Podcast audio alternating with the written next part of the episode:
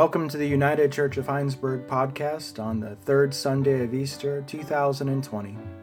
We are a community centered church in rural Vermont, celebrating together virtually during the 2020 COVID 19 pandemic. As an open and affirming church with ties to the American Baptist, United Methodist, and United Church of Christ denominations, we're glad you're here. I am Reverend Jared Hamilton, the pastor of the United Church of Hinesburg, and your host. For this episode, Sammy Angstman has provided us with two hymns and Mendelssohn's Song Without Words in A major.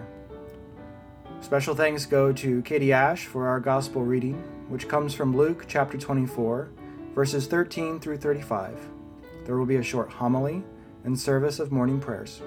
Let's get started.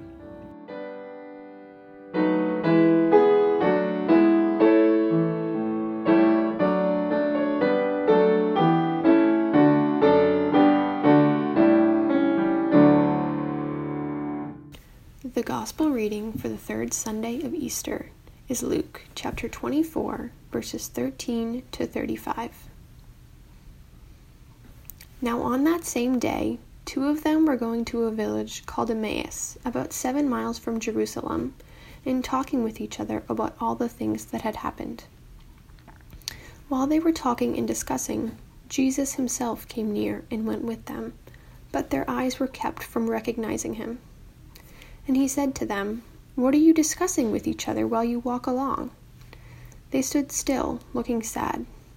Then one of them, whose name was Cleopas, answered him, Are you the only stranger in Jerusalem who does not know the things that have taken place here in these days? He asked them, What things? They replied, The things about Jesus of Nazareth, who was a prophet mighty in deed and word before God and all the people and how our chief priests and leaders handed him over to be condemned to death and crucified him.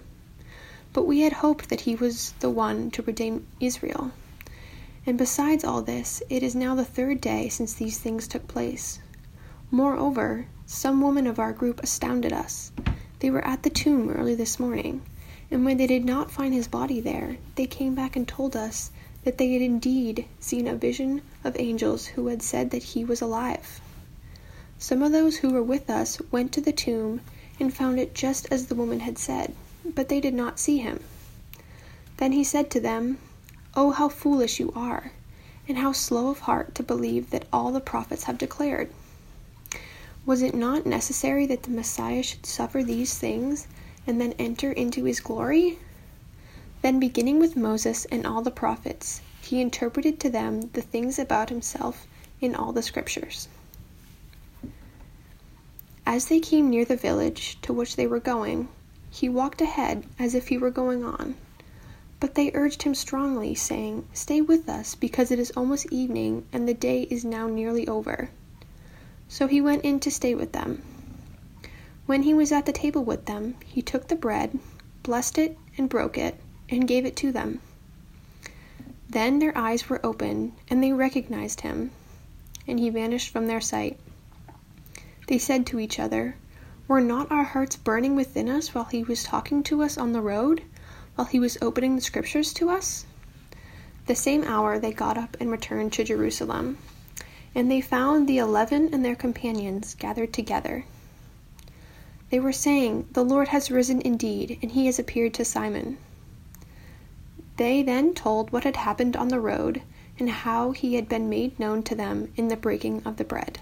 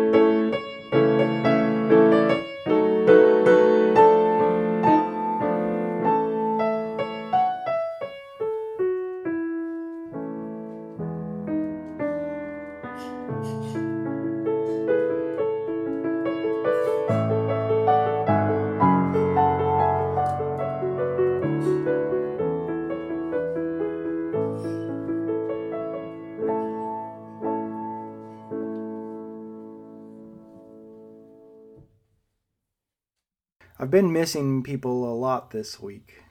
I've noticed this as I lingered on a video call with my family in Ohio, never quite ready to hang up. I've been on the phone a lot with folks from our church and other churches this week, too. I even reconnected with a childhood friend, one that I hadn't spoken to for a few years, having two long conversations on consecutive days.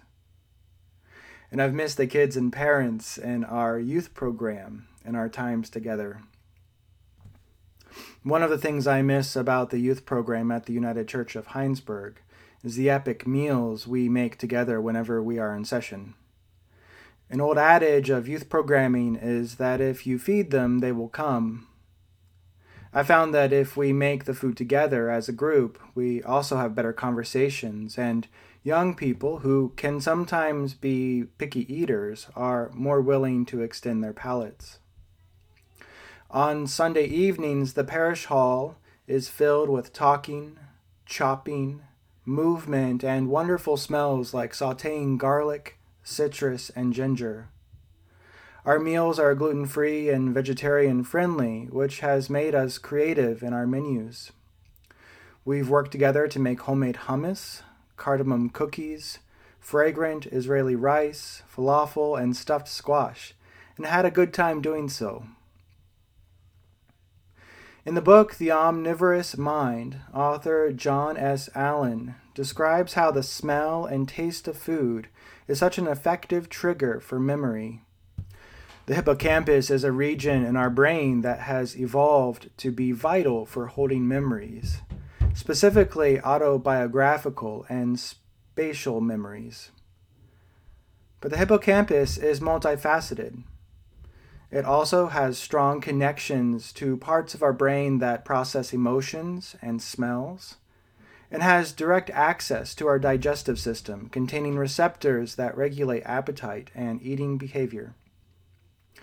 Finding food was such an essential task for our hunter gatherer ancestors that their brains developed to associate food reward with specific game trails, types of plants and berries, times of the year, and feelings of safety and contentment, or scarcity and sickness. I've noticed that during these last five weeks, while we are at home during the pandemic, I am making meals that take me back to my childhood. Cheeseburgers and french fries, pot roast, and chicken and rice have been everyday dinners. We've also had bazooka gum in our house, uh, the gum I would get after swimming lessons during the summer when I was in elementary school. Likely during this time of stress and uncertainty, I am reaching for memories of childhood when things were a little less complicated and thoughts of a global pandemic were non existent. Our gospel story is one of the more famous ones, often, often called the Walk to Emmaus. It could just as easily be called the meal in Emmaus.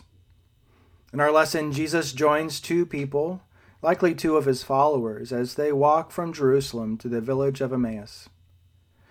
The three talk about the previous week and weekend, the festival of Passover, the uproar over Jesus of Nazareth,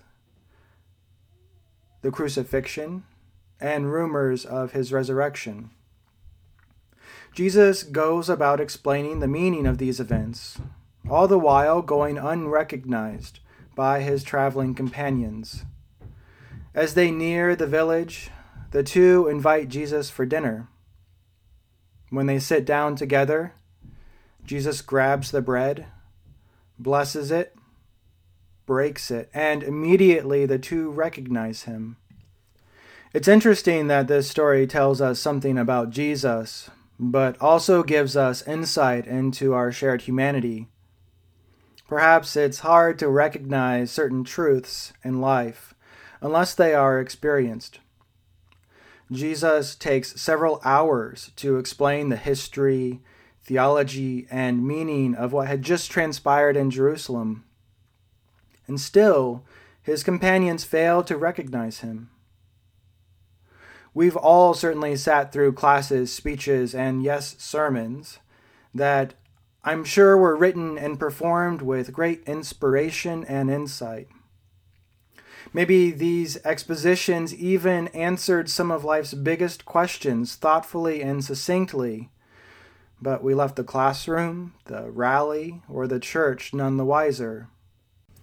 But then, at a meal, Jesus picked up a loaf of bread and he prayed, thanking God for the provision. And he broke it and gave it to his companions.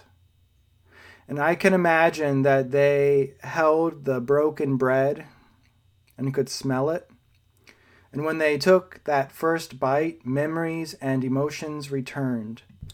Perhaps these travelers were at the Last Supper in the upper room just a few days ago. Or maybe they were present at one of the miraculous feeding events in Jesus' ministry. Perhaps they had shared a meal with him previously, when he had done the same. Simple movements, really. He picked up the bread, offered a short prayer of thanksgiving, broke it, and passed it around. They remembered who this person was, how he made them feel, and what all of this could mean. We are living in a time when the basics of life are appreciated differently. Some of us are going on walks every day to stay moving and get a change of scenery. Perhaps we see things we've never noticed or feel the ground under our feet in some new way. Many of us are cooking more um, some even finding proficiency in the kitchen or realizing that cooking can be enjoyable. Maybe the smells and taste bring back memories, or we know that memories of this strange time will be triggered by the food we are making now. Talking is a little different these days, too. We are using the phone more, connecting with people in different ways. Early in the pandemic, some folks in our church took on the big task of calling or connecting with everyone in our contact database. The feedback has been interesting. Some have noticed that they've gotten to know fellow parishioners better as a result of this exercise.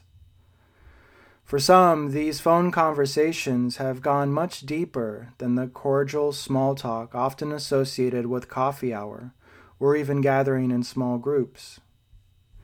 People have been invited into the lives of others and have felt the desire to share lives with others. In a new way, something wonderful is being revealed. Even now, during a pandemic, something beautiful is still being revealed.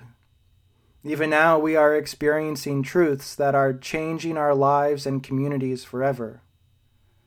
The unfolding of God's divine light and call for renewal is happening even today in our homes, in the breaking of bread, over the phone, and in the early signs of spring.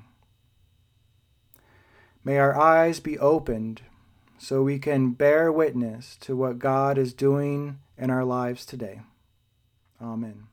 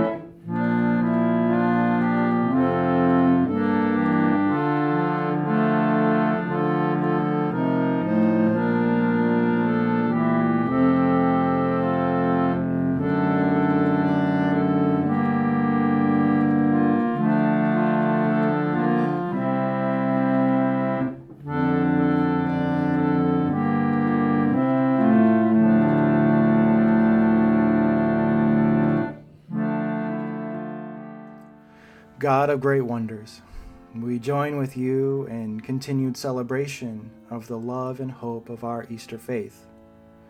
Through the stories of Jesus' resurrection, we are reminded that there is no place where your love cannot reach, and even in death you bring streams of new life. Because of the pandemic, we continue to be away from each other, separated from our communities and loved ones. Comfort us and give us hope as we await a time when we can see each other face to face. Be with those in power and all those who hold authority over others. Give them strength and wisdom and your sense of justice, so all may be cared for and treated with dignity during this time. Be with our communities that work diligently to stay connected and foster relationships in new ways.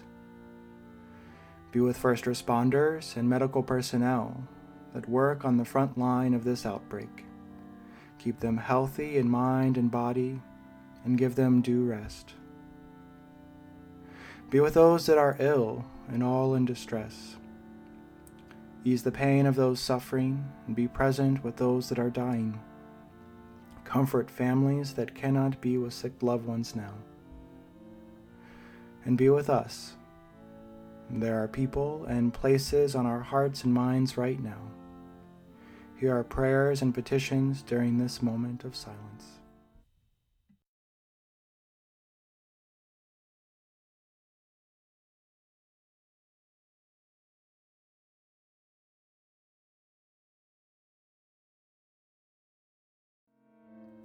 Keep us through all of these challenges and give us some new way of living out your story of new life. In the name of Jesus Christ we pray. Amen.